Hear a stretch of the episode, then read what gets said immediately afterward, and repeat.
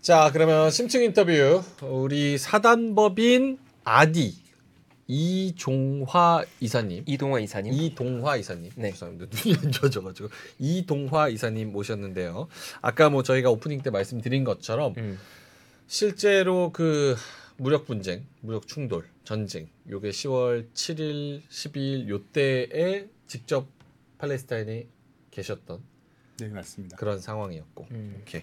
현장의 생생한 목소리를 한번 들어보도록 하겠습니다. 형님이 좀 질문 좀 해주세요. 네, 반갑습니다, 이사님. 네, 반갑습니다. 아마도 이번에 이스라엘 하마스 사태 관련해서 많은 분들이 정말 관심이 많고 언론이 뭐 거의 도배되다시피 했는데 일단 저는 용어가 조금 궁금한 게 팔레스타인 현지에서는 이걸 뭐 갈등으로 표현하는지 아니면 전쟁이라는 표현으로 표현하는지 현지인은 어떤 용어로 정해야 하나요? 현지의 사태를?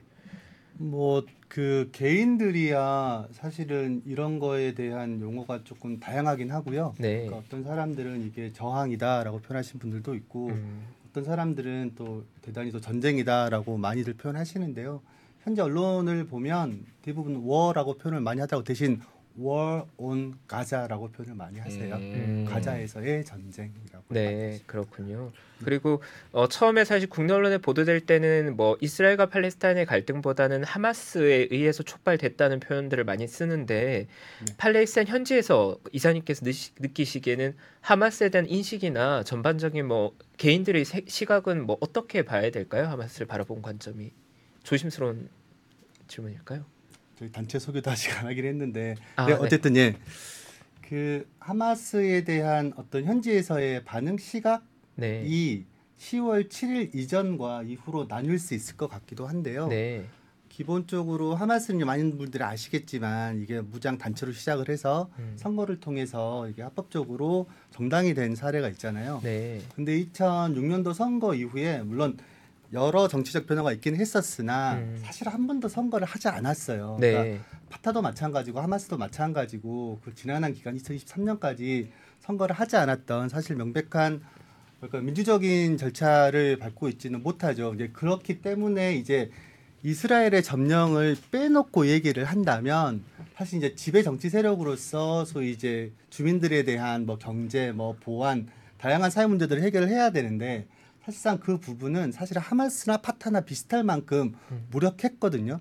네, 다만 하마스가 조금 현지에서 다른 평가 또는 어떤 시점에서 평가를 받는 지점이 사실은 2006년도 선거 이후에 2007년도 이제 바로 이제 가자지구가 이렇게 봉쇄를 되면서 정말 많은 어떤 공격과 또 보복과 공격과 보복이 반복되었거든요. 아. 그게 분기로 보면 거의 2년에 한 번꼴로 계속 있었기 때문에 네. 이게 사람 너무 강렬했던 거죠. 그러니까 어떤 사회적 다양한 문제들을 볼 여력조차 없는 모든 생존과 이 죽음의 공포에서 빠져나와야 됐었던 부분이고 그 부분에서 사실은 하마스성은 되게 저는 상징성은 있다고 생각을 합니다. 그리고 그것들은 현지에 있는 서안지구나 아니면 동예루살렘 그리고 가자에서도 충분히 많이 확인이 됐고요.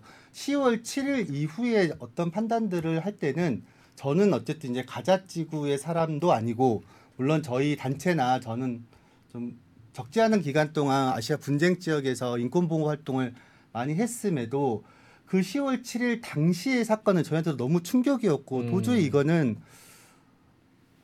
동의 차원이 아니고 정말 있어서는 안 될 범죄가 있었던 거잖아요. 근데 그럼에도 사람들의 반응은 좀 달랐던 것 같아요. 하나는 첫 번째는 그 당일날 오전에서 제가 확인했던 거는 사람들 입장에서 보면 2007년도 이후로 한 번도 넘어보지 못했던 그 거대한 장벽이 내 눈앞에서 넘어지는 것들을 보고 그 충격과 환희가 분명히 저는 있었다고 사실은 확인을 했고요. 슬프게도. 근데 그게 그 사람들이 그 이후에 있었었던 어떤 학살이라든지 아니면 수없이 많은 전쟁 범죄에 대해서 동향은 좀 다른 지점이고요.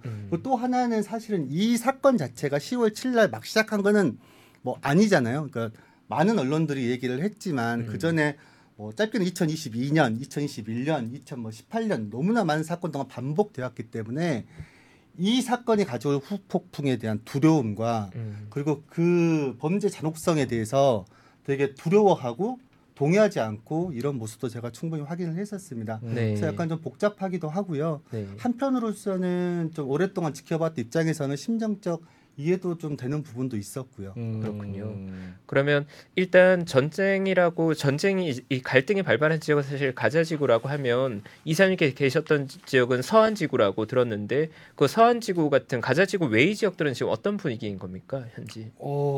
지금 사실은 뭐 가자지구 같은 경우에는 뭐 제가 여기서 얘기하지 않아도 정말 많은 보도 매체에서 그 상황들을 얘기를 해주잖아요. 그리고 사실은 가자지구에 저희가 2022년도에 2021년 폭격 피해를 위한 모금을 한 적이 있고요. 네. 그래서 현재 파트너 단체들이 있어요. 저희는 주로 여성들하고 많이 활동을 하는데요. 그 친구들하고 연결했을 때 저 그 긴박함과 정말 말도 표현하지 못할 절박함들이 묻어나서 너무 안타까웠고요. 이제 질문하신 부분, 서안지구니까 소위 네. 팔레스타인이라고 칭하는 지역들이 가자, 서안, 동예루살렘이라고 하는데요. 네. 서안지구는 아직보다 훨씬 더 크기가 큽니다. 그리고 인구도 좀 많고요. 그리고 상황도 좀 달라요. 하지만 좀 공통적으로 발견할 수 있는 것들은 사실은 이스라엘의 군사협력이 정말 코앞까지 다와가 있거든요. 그리고 10월 7일 이후에 제가 가장 먼저 현장에서 확인한 거는 제가 그때 올리브 농장에서 올리브 수확을 도와주고 있었어요. 근데 정말 눈앞에서 정말 가까운 농장에서 거대한 화재가 나더라고요. 근데 그 화재에 났던 곳 바로 인근에는 이스라엘 정착촌이 있어요. 그 유명한 이지아라는 정착촌이 있는데요. 그곳에서 팔레스타인 농부가 생명처럼 그렇게 좀 아끼는 올리브 정말 광활한 곳에서 화재를 벌이고 있더라고요. 연기가 막 피어오르고 있었고요. 근데 그거를 보는 저희 이제 올리브 농장 주인은 이게 이번 그 사태 때문에 보복이다. 하지만 이 규모를 보니 보통 일이 아니다라고 했고요. 그리고 사실은 그 시간이 가면서 되게 급박하게 변해갔어요. 처음에 네. 이제 가자에서도 마찬가지겠지만 이스라엘 바로 이제 공격을 하게 되고 가자지구만 공격을 하는 건 아니에요. 제가 2014년도 전쟁 때도 현장에 있었었는데 네. 그때도 나블루스 있었거든요. 이런 지역을 얘기하면 되나? 어쨌든 서안지구 있었는데요. 이스라엘이 가자를 이렇게 소위 이제 가둬놓은 상태에서 군사 공격을 한다면 서안지구는 그 직접 들어가는 방식이에요. 지프차나 뭐 탱크나 험비 차량들이 소위 이제 하마스 지지자나 아니면 무장 세력 이제 팔레스타인 뭐 지하드 한 편도 있고 되게 다양한 조직들이 이스라엘의 관점에서 보면 네. 있기 때문에 걔네들 체포하기 위한 군사작전을 하게 되고요. 군사작전을 하기 전에 각 도시들 다 봉쇄를 하게 돼요. 그래서 이동을 막고 가둬놓은 상태에서 이제 소위 이제 혐의자들을 이렇게 체포를 하고 그렇게 되면 팔레스타인에 있는 주민들은 그냥 가만히 있지는 않고 돌을 던지거든요. 그리고 타이어를 태우고 이런 식으로 하게 되면 이제 어쩔 수 없이 이제 발포가 되고요. 이거 발포 때문에 사망한 사람 현재까지 제가 확인한 거로는 서안지구에만 120명 넘는 사망자가 발생했고요. 그중에 33명은 아동입니다. 안타깝게도. 그리고 체포자가 지금 1,400명이고요. 저희 이제 단체에 연대하고 있는 단체 활동가도 그 시위 현장 모니터링하러 갔다가 사실 총탄을 맞았어요. 그러니까 지금은 상황이 너무나 심각하고. 그리고 또 이제 이스라엘 군인이 시위를 진압하거나 아니면 군사작전 상에서 벌어지는 어떤 그 일련의 행동뿐만 아니고 지금 이제 서안지구 내에 있는 정착민도 아주 극도로 흥분한 상태이고요. 그들이 거의 서부시대의 제 활동가의 표현에 따르면 이미 다 무기가 지급이 된 상태에서 길가에서 돌아다니고 있는 팔레스타인 차량 간판에 차를 공격을 하고 총을 쏘고 있어요. 그리고 이 내용들은 사실 이제 현지 지역에서는 되게 많이 다루고 있긴 합니다. 그래서 동예루살렘이건 지금 서안지구건 가자지구건 세 곳 모두 너무 안타깝고 있어서는 안 될 상황인데 그래도 가자지구에서 나오고 있는 소식들은 제가 지금 아디에서 활동을 하면서 되게 여러 분쟁 지역의 인권을 조사를 했는데 이런 수치가 있을까 싶어요. 그리고 제가 오늘 이 자리를 위해서 조사한 게 있을 거 아니에요. 그리고 제가 어제도 어떤 자리에서 얘기를 했었거든요.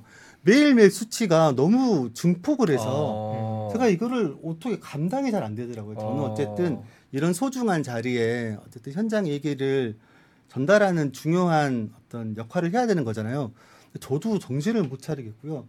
제가 활동했던 와중에서 이런 수치가 있었나 싶을 정도로 정말 현장은 뭐 어떻게 표현을 해야 될까요? 잘 떠오르지가 않아요, 용어가. 네. 그 정도로 심각합니다. 결국 가자지구는 사실 전쟁의 참상이 완전히 들이우는 상황인데 가자지구뿐만 아니라 서안지구나 다른 지역에서조차도 갈등이 굉장히 격화되고 있는 상황이고 어떻게 보면 좀 일촉즉발의 상황인 거군요. 이미 저는 일촉즉발을 넘어서서 ongoing하고 있다고 보고요. 네. 그리고 뭐 지금 이제 가자지구 같은 경우는 이미 이제 탱크가 들어갔었고 보여드린 게 저는 인권단체 활동가로서 여러 가지 이제 그 인권 기준에 따라서 내용들을 좀 정리를 해보면 너무 많은 전쟁 범죄들이 지금 쌓여지고 있는데 여기에 대해서 사실은 어떻게 좀 멈춰지지 않는 현실이 너무 안타깝고 그 부분은 그렇습니다. 어떻게 보세요? 사실 저는 더 안타깝고 잘 좀 혼란스러운 거는 각 언론마다 좀 편가르기가 진행이 되잖아요. 그러니까 뭐 어디는 보도가 언론 보도가 나가도 아 얘네 이스라엘 편에서 얘기하네. 그리고 어디서는 여기는 팔레스타인이나 뭐 그런 쪽에서 얘기를 해야지 맞는 거지라고 얘기해서 두 쪽 다 얘기를 들어보면 이스라엘도 팔레스타인하고 뭔가 무력 충돌이 있었을 때 비인간적인 행위를 했다는 그런 여러 가지 뭐 증거들이나 혹은 의혹들 이런 것들에 대해서도 많이 언급을 하고. 팔레스타인도 이번에 하마스도 마찬가지고 그러면 인권 운동가 입장에서는 네. 어디서 뭔가 뭐 어디 스탠스를 서야 되는 건지 네. 혹은 그 상황에 대해서 어떤 판단을 가지고 계신 건지도 궁금해요. 저희 뭐 인권 활동가뿐만 아니라 국제사회에서 소위 평화를 이렇게 이야기하는 사람들의 원칙은 사실은 간단합니다. 피해자 중심의 관점이 있고요. 그리고 이제 사실은 이제 많은 부분에서 동일한 사안에 대해서 다른 정보가 나오기도 하고 이런 부분도 있잖아요. 그래서 저희가 취합하는 정보들은 기본적으로 이제 국내 언론은 잘 하지는 않고요. 이미 많이 기울어졌고 이제 뭐 사장님께서 말씀하신 것처럼 되게 편향적으로 그 언론이 선택을 했지 않았던지 간에 이미 오랜 기간 동안 언론은 각각의 편향성과 저는 지향성이 있다고 봐지고요. 하지만 저희가 활동가들에서 정말 목숨처럼 중요한 것은 객관적 정보이거든요. 그 객관적 정보들은 사실 다양한 곳에서 취합을 하고 그것들을 사실 평가를 하고 체크를 하기는 해야 되거든요. 그래서 저희가 주로 취하는 그러니까 소위 관점이라고 하다면 저희는 어쨌든 인권이 지켜야 하고 서야 될 곳은 피해자 옆이라고 생각을 하고요. 그럼 그 피해자와 가해자를 나누는 데 있어서 지금 팔레스타인 그리고 뭐 이스라엘 그거를 바라보는 관점은 어떻게 되는 거예요? 누가 피해자고 누가 가해자고? 저는 그런 거를 네. 인류가 세계 대전을 양차 대전을 겪으면서 서로 합의했던 저는 인권에 관련된 문서가 있다고 배웠고요. 그리고 사실은 그 부분에 대해서 연구를 하다 보면 사실은 그 기준들은 되게 명확하긴 합니다. 이게 누구 편이고 누구 편이란 것들은 사실은 저희가 보는 그러니까 인간으로서 동등한 가치와 그 사람의 존엄과 그다음에 개별의 어떤 뭐 자유와 이런 요치에서 봤을 때는 사실은 판단이 어렵지는 않거든요. 그래서 자꾸 모든 그 세상이 어느 편에 서라라는 지금의 어떤 편가르기가 사실은 너무 좀 안타까운 게 사실은 그 편가르기를 통해서 현재 사건들이 어떻게 진행이 되고 누가 이득을 보고 있는가라고 보면 저는 적어도 그게 피해자는 아니라고 보고요. 그리고 우리가 지켜봐야 될 그리고 좀 더 관심 갖고 귀구려야 될 대상은 또 따로 있다고 보고 저는 그게 피해자라고 생각을 합니다. 근데 지금 어쨌든 많은 혼란과 혼선이 있는 게 이게 국가 간의 전쟁으로 보기에는 어떻게 보면 팔레스타인 내에서도 기존 자치정부와 하마스 간의 갈등들이 있지 않습니까? 네, 그렇다면 네. 이스라엘과 팔레스타인의 대립을 떠나서 팔레스타인 내부의 갈등은 지금 어떤 형태로 전개되고 있고 현장에서 뭐 어떻게 받아들이고 있는지 궁금합니다. 그러니까 이렇게 유례 없는 사태가 발생하기 전에는 이제 사장님께서 물어보신 것처럼 사실은 파타와 하마스는 정치적 관계에서 되게 많은 그러니까 내전까지 겪었던 관계이기도 하고 네. 또는 이제 이스라엘 관계 때문에 소위 서로가 종전을 하고 동맹을 맺고 협상을 하기도 합니다. 여러 가지 이렇게 변동성이 높은 집단들이고요. 하지만 이제 좀 시민사회 단계로 떨어지거나 아니면 일반 대중에서 보면 서안지구 같은 경우에는 사실은 파타의 무능함은 사실 하마스에 갖고 있는 독재의 어떤 그 판단 지점보다 훨씬 더 높게 평가가 됐어요. 그러니까 소위서 정말 정 떨어진다 정말 하고 실상 이제 파타의 그 소위 이제 경찰들이 있거든요. 그래서 무장력을 오슬로 협정 때문에 군대를 갖지는 못하지만 행정경찰은 있고요. 걔네들이 이제 하마스 지도나 아니면 소위 반 파타 활동을 하고 있는 사람들에 대한 실제적인 이스라엘 측의 신변을 넘기거나 아니면 팔레스타인 감옥에 구금하는 사례도 있고요. 그래서 이제 정치적인 그 정당에서의 파타와 하마스는 너무나 알려진 것처럼 이게 정말 연성적이고 상황에 따라서 뭐 변동 가능하지만 이제 그 주민들 입장에서 보면 서안지구 입장에서만 보더라도 파타가 가지고 있는 그러니까 친이스라엘적 성향에 더해서 자기 권력을 유지하기 위해서 좀 반대 세력에 대한 억압들은 대단히 심각하고 이제 거기에 대한 반대적인 급부로 또 일부는 하마스로 되기로 하고요. 또 일부는 또 팔레스타인 서안지구 뭐 돈을 마찬가지고요. 다양한 지금 무정파의 무장 세력들이 지금 생겨났거든요. 2021년부터 거기에 대한 지지로 가고 있기도 하고요. 조금 복잡합니다. 어떻게 그렇게 쉽게 결론 내리기에는 상당히 상황 자체가 내부적으로도 사실은 골마 있는 것들이 많이 있는 거군요. 많이 골마 있었죠. 근데 지금 이제 이 사태가 갖고 나서는 사실은 파탁할 수 있는 게 없어요. 그러니까 밖에 나가가지고 그냥 한두 마디 던지는 거 또는 지금 어쨌든 이제 국제사회를 통해 가지고 많은 부분 휴전이라든지 아니면 팔레스타인의 파트너가 필요한 거잖아요. 그래서 그 역할을 하겠는데 이미 이제 팔레스타인 내부에서 보면 그 상징성 때문에 우리 지난한 폭력의 반복이 이루어지고 있었다라는 생각들이 좀 많아서 저는 잘 모르겠습니다. 파타가 도대체 무슨 생각으로 지금 어떤 행동을 하고 있는지도 잘 모르겠고 그게 적어도 팔레스타인 사람 입장에서 보면 되게 많이 비판을 받는 지점이기도 한 지점인 것 같아요. 네. 그리고 현지 소식 저희가 들려오는 걸 보면 가자지구 같은 경우에는 이스라엘에서 모든 민간인을 다 탈출하라고 권유했는데도 아직 많이 남아 있다고 소식이 들리고 있거든요. 그 부분은 좀 사실관계 좀 확인해야 될 것 같고요. 네. 제가 10월 20일 그때 확인한 그때 정말 절박하게 통한 거 보면 공중에서 13일 날 엄청난 삐라가 뿌려졌고요. 그렇게 이스라엘은 전달했다라고 보고 다양한 방법이 있는 것 같더라고요. 이스라엘을 통해서 했다. 그리고 가자지구 내에 이스라엘과 연결되어 있는 민관 협력관 연락하기로 했다고 하는데 그게 전체는 아닌 것 같고요. 그리고 이제 그렇게 공중 살포식 이동 명령인 거잖아요. 살상 명령이고 저희 파트너는 이제 그 다음 날 워낙 폭격이 심해서 이제 북부의 가자시티에서 거주하고 있었는데 남부의 라파의 난민 캠프로 이동하셨어요. 그리고 그 곳에는 지금 난민 캠프 내에 본인 가족 외에 네 가족이 함께 머물고 있고 뭐 상황은 뭐 다른 매체를 통해서 거의 지옥과 같은 거고요. 남아 있는 사람들도 있고 떠나지 못하는 사람들도 있고요. 떠날 수 없는 사람들도 있어요. 가자지구에 많은 사람들은 48년도에 사실 난민으로 오신 분이거든요. 자기 있는 공간에서 소위 쫓겨나다 보니 그곳에 있었고 자기 땅들은 이미 사라져버린 거죠. 그러니까 그런 경험이 있기 때문에 저는 이스라엘이 충분히 그러니까 민간인에 대한 대피 명령이 원칙적으로 충실했나? 저는 아니라고 생각을 하고요. 그리고 소위 말해서 국제인도법에서도 소위 이제 교전 중에 민간인 보호 원칙들이 있는 거잖아요. 그리고 소위 대응의 수위 자체들도 분명히 어떤 비례성 원칙이라는 게 있거든요. 지금 이러한 국제인도법이 좀 내세우고 있는 원칙들이 지켜지냐고 보면 현장에서 목소리는 전혀 아니고요. 그리고 제가 그 어떤 매체를 통해서 이스라엘에 좀 충실하게 해석을 해보려고 해도 지금은 사실은 이제 하마스나 민간인의 구분 그리고 비전투원에 대한 보호, 뭐 전쟁 범죄에 대한 전쟁 피해에 대한 좀 예방적 조치가 있다고 보기는 너무 어려울 것 같아요. 그리고 실상 이동 과정에서 폭격 맞아서 죽은 사람들도 꽤 있고요. 가자지구 지도를 놓고 사망자를 보면 위에만 집중되진 않아요. 중간에도 있고요. 라파에도 있고요. 지금 뭐 탱크 들어갔으니까 여러 가지 소식은 들려오고 있죠.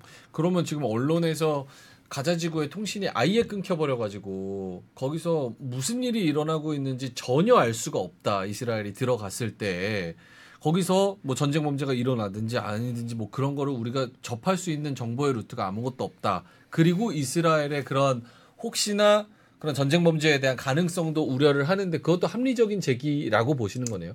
일단 팩트 체크를 하면요. 통신이 멈춘 거는 일요일 날일 거예요.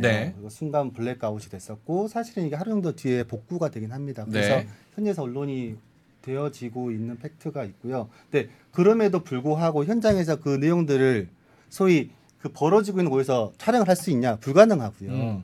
소위 이제 현장에 들어가 있는 지역 방송, 뭐 소위 알자지라 방송이라든지 아니면 팔레스타인 언론 조합 이런 것들이 있긴 하거든요. 그쪽에서 사실 원고를 할 수밖에 없어요. 지금 원고리로 아니면 제보에 의한 또는 정말 피해가 정말 절박하게 눈앞에 있는 사람의 목숨 걸고 찍은 그 영상 정도에서 사실 추정할 수 있는 거고요. 사실은 전쟁 범죄라고 하는 것들이 사실은 그냥 어떤 상황에 대해서 추단하거나 이러진 않거든요. 명확한 기준들이 있어요. 그리고 그것들이 사실은 이제 비단 지상군 들어가기 전뿐만 아니고 10월 7일 이전부터 뭐 하마스도 마찬가지고, 근데 지금의 상황에서는 더 이상 우리가 이 소중한 시간을 하마스의 만행에 집중할 수는 없는 거잖아요. 지금은 완전히 지금 뭘까요? 그러니까 이 비극적 사태는 도대체 어떻게 해결될지는 모르겠으나 어쨌든 지금의 전쟁 범죄라든지 소위 민간에 대한 공격들, 그리고 특히나 아동에 대한, 그러니까 유니세프가 최근에 이 30일날 그 발표한 자료에 따르면 하루에 출산 사망자가 420명이에요. 매일 420명 아이가 죽는 일이거든요. 이걸 어떻게, 그러니까 어떤, 우리가 지금 이제 이 사태를 보고 있는 거죠. 목도하고 있고, 이걸 막지 못하는 인류의, 저는 뭔가가 좀 시험대에 올랐다.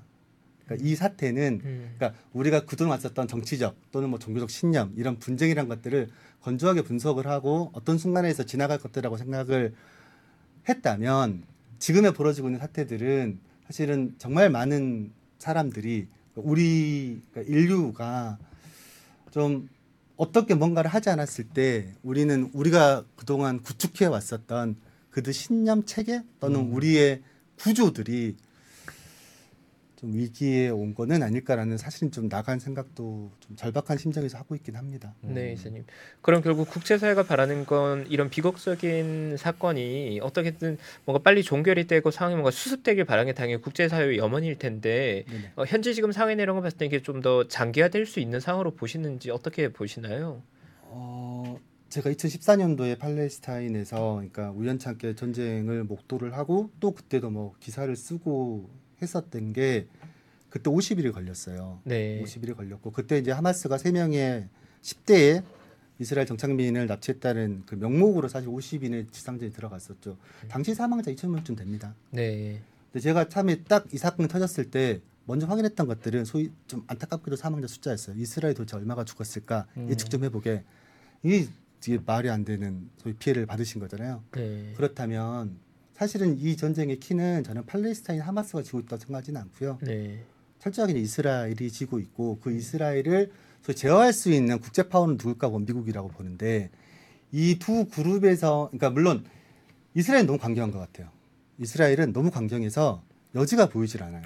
그래요. 지금 네타냐후는 뭐 휴전을 얘기를 하면 이건 바로 하마스의 도움을 주는 일이라고 공식으로 발언을 하고 있고요. 본인의 정치적인 입지도 그렇고.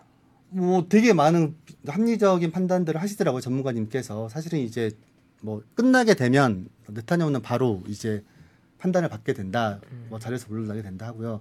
미국에서는 소위 이제 그 이제 바이든 대통령이 몇 번의 유화적인 제스처를 하긴 했는데, 강력하게 네타냐후의 지금 조돌성을 막을 만큼의 충분히 강력한가 보면 사실 좀 잘 모르겠어요. 그래서 우려가 많이 되고, 정말 그래서는 안 되는데 단순히 지금의 정세로만 판단을 하면 쉽지는 않다. 그리고 반드시 네타냐후는 본인이 얘기한 것처럼 일정 정도의 가시적인, 소위 이제 하마스라고 하는 그 세력들에 대한 구체적인 수치가 나와야 되거든요.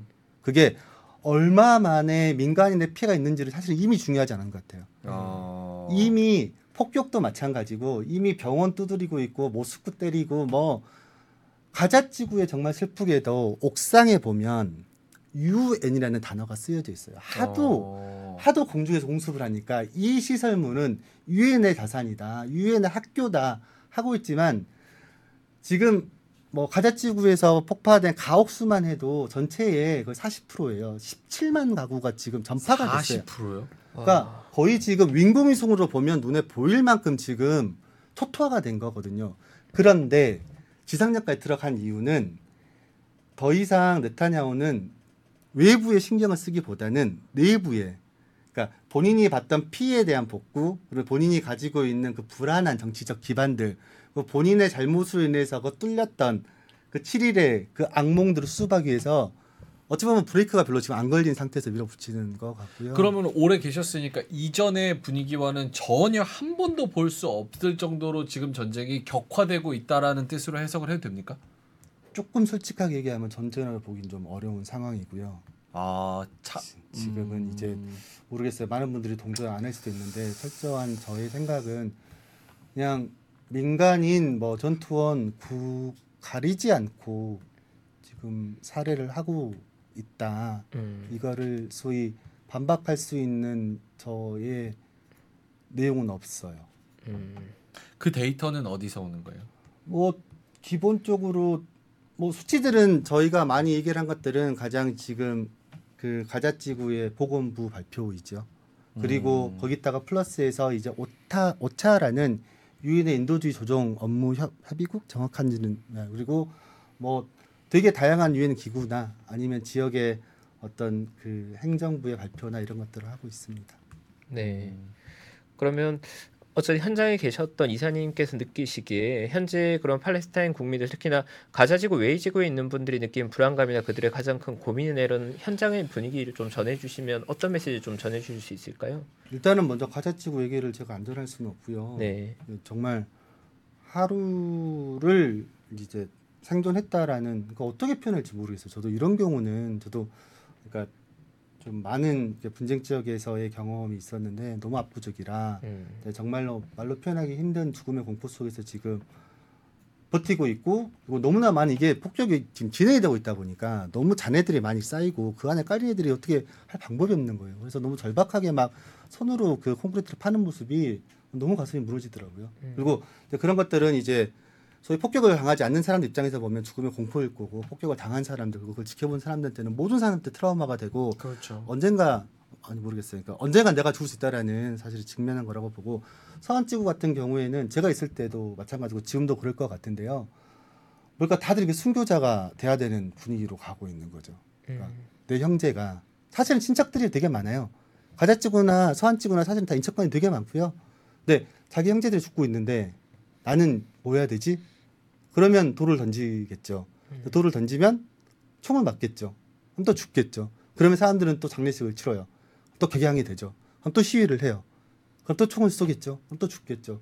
사실 이런 반복들이어서 현장에서 불안한 것들은 불안보다는 지금은 너무 격해져 있고 그러니까 그들의 심정을 이해 못한 바는 아니나 이런 폭력들이 뭐 끝이 보이지 않는 순환 구조를 가지고 있어서 무엇보다 어쨌든 빨리 이 미친 또 용어가 좀 과했네요. 어쨌든 지금의 이 정말 목도해서는 안 될 사태들이 하루빨리 무슨 수를 써서라도 어떤 방법을 구해서라도 멈춰야 된다는 생각이 가득합니다. 그러면 그 현장에 계셨을 때 진짜 무슨 일이 어떻게 일어날지도 모르는 그런 현장에 직접 계셨기 때문에 엄청난 공포감에 휩싸이셨겠네요. 그러니까 제가 제가 갔을 때는 사실은 이제 저희가 이제 현장에 어떤 뭐 인권 관련된 센터가 있기 때문에 매년 가기는 했어요. 그리고 현장에서 위협이라면 저는 사실은 그러니까 이런 전쟁이 났던 것보다는 그러니까 점령이라는 공포가 좀 있었거든요. 그러니까 군사작전을 통해서 누군가 돌을 던졌어. 그러면 서안지구에 있었으니까 밤에 갑자기 찌뿌자가 쭉 들어와가지고 마을을 봉쇄하고 공격을 하는. 그러니까 근데 이게 사실은 저한테 일어날 거라 생각은 하지 않았고요. 왜냐하면 공격을 하는 민간인을? 그러니까 그렇죠. 이제 이스라엘 입장에서 보면, 그러니까 공격 대상자, 그러니까 혐의자인 거죠. 그들을 잡기 위해서 가고 거기에 대해서 마을 사람들이 이제 돌을 던지면서 우리를 데려갈 수는 없다라고 한. 사실 그것도 너무 반복되고 있었고요. 그리고 저희가 사건이 터지고 빠졌을 때는. 사실은 현지에서 많이 도움을 주셨어요. 그러니까 최대한 그쪽에서 경험이 많다 보니까 그러니까 그쪽에서 가장 우선시하는 것들은 사실은 뭐 편향적으로 들을지는 모르겠지만 제 안전이었거든요. 그러니까 팔레스타인하고 연대를 하고 있는 또는 뭐 이스라엘과 팔레스타인의 인권을 연대를 하고 있는 사람들에 대한 최소한 안전 조치를 그들의 역할을 생각을 했었고 제가 정말 다행히도 빨리 빠져나올 수 있었던 거고요. 뭐 지금의 상황에서는. 사람들은 두려워하겠죠. 근데 지금 뭐 채팅창에서도 그렇지만 사실 하마스가 뭐 우리도 인터넷이나 언론 보고 정보를 접해 듣는 거니까 하마스가 이스라엘한테 먼저 낙하산 타고 들어와가지고 뭐 여자니 아이들한테 납치해가지고 가고 뭐 참수했다 그러고 그런 얘기들에 비하면 이스라엘이 그렇게 하는 것도 막 그런 뭐랄까요? 그렇게 막 민간인을 그렇게 하는 것에 대한 일방적인 비판을 할 수 있냐라는 의견도 있거든요. 저는 사실은 초반부에 그런 얘기가 많이 주를 이뤘고요. 여전히 그 부분에 대해서는 사실은 되게 비중 있게 다룬다 생각은 하고 있어요. 여러 측면이 있긴 한데요. 근데 그러한 것들이 그 순간에 멈추지 않고 지금의 사태를 계속 악화시키는 되게 밑거름처럼 쓰이고 있는 부분은 대단히 우려를 하고 있고요.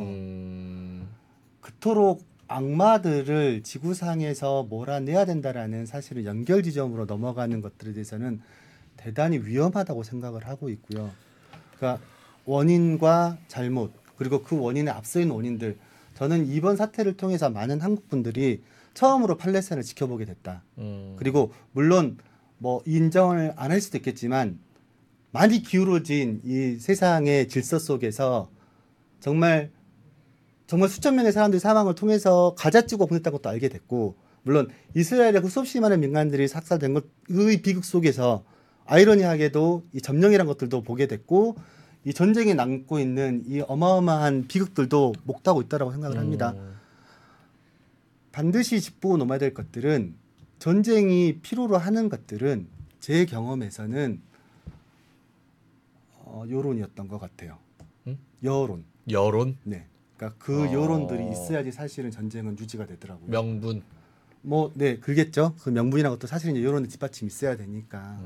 근데 그 여론이 어떻게 형성이 되는 것들은 사실은 많은 뭐 연구하시는 분들이 뭐 설명을 해주셨겠지만, 사실은 뭐 언론에 의한, 그러니까 뭐 보도, 그리고 그걸 넘어선 뭐 어떤 공간에서 선전 선동, 그리고 여전히 하마스를 부르짖고 있는 이 극우적인, 아니 좀 극단적인 이런 좀 편협성, 이런 부분들은 사실은 지금 사태를 계속 유지하고 있는 동력이라는 생각이 좀 들어서 저희가 진짜 고민할 지점들이 그 지점일까라는 고민도 있습니다.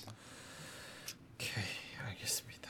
무거운 이야기네요. 뭐, 얘기를 들으면 들을수록 우리도 불과 몇십 년 전에 이렇게 우리 그 뭐 민족끼리 총구 겨누고 정말 아픈 기억이 있기 때문에, 사실 뭐 계속 뉴스와 그런 이야기를 접할수록 그 감정과 그리고 여러 가지 생각들이 좀 많이 스쳐가는데, 그렇다고 이게 좀 뭐 답이, 뚜렷한 답이 있는 그런 전쟁 같지도 않고 어렵죠. 지금 이게 너무 막 그 원인을 찾자니 몇천 년 전에 그 이야기까지 올라가서로도 서로 각자의 주장을 또 할 수 있는 것 같아서도.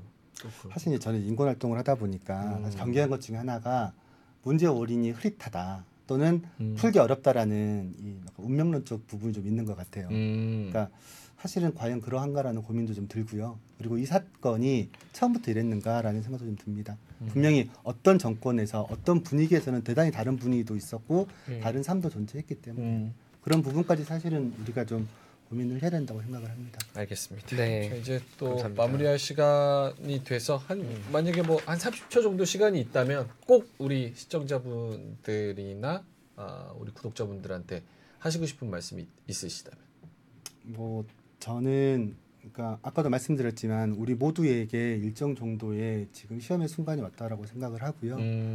그리고 이 사태가 우리한테 어떤 청구서가 날아올지는 사실 많이 두렵기도 합니다. 이렇게 좀 계산적으로 우리의 어떤 행복을 위해서 그들의 어떤 행복을 기대한 게 아니고, 우리가 믿고 있고 우리가 배웠던 가치와 신념들이 현실에서 구현되기를 간절히 바라고 있고요. 많은 분들이 관심을 가져주기를 진심으로 바랍니다. 알겠습니다. 오늘의 또 10월의 마지막 날이니까 11월에는 이전보다는 조금 좋은, 조금은 긍정적인 나은 뉴스들이 그쪽에도 이제 많이 있기를 좀 그렇게 생각을 합니다. 자, 심층 인터뷰 오늘 사단법인 아디 이동화 이사님과는 여기서 인사드리도록 하겠습니다. 고맙습니다. 감사합니다. 감사합니다, 이사님. 외환위기 오는 거 아니에요? 금융위기 오는 거 아니에요? 이런 질문들을 좀 굉장히 많이 받았었습니다. 탐욕이 되게 강했을 때 위험자산으로서의 극단적인 쏠림이 나타나고, 공포감이 극에 달했을 때 안전자산으로서의 극단적인 쏠림이 나타나거든요. 과거의 일이 미래에 똑같이 일어난다, 이건 아니지만 그때 당시에 위기 상황에서는 어떤 공통점들이 있었는지를 보면서 우리가 대비를 하는 방법도 고민해 볼 수 있고요. 과거를 제대로 이해하는 순간 위기의 실체가 드러납니다. 오건영의 현실경제 이야기를 서점에서 만나보세요.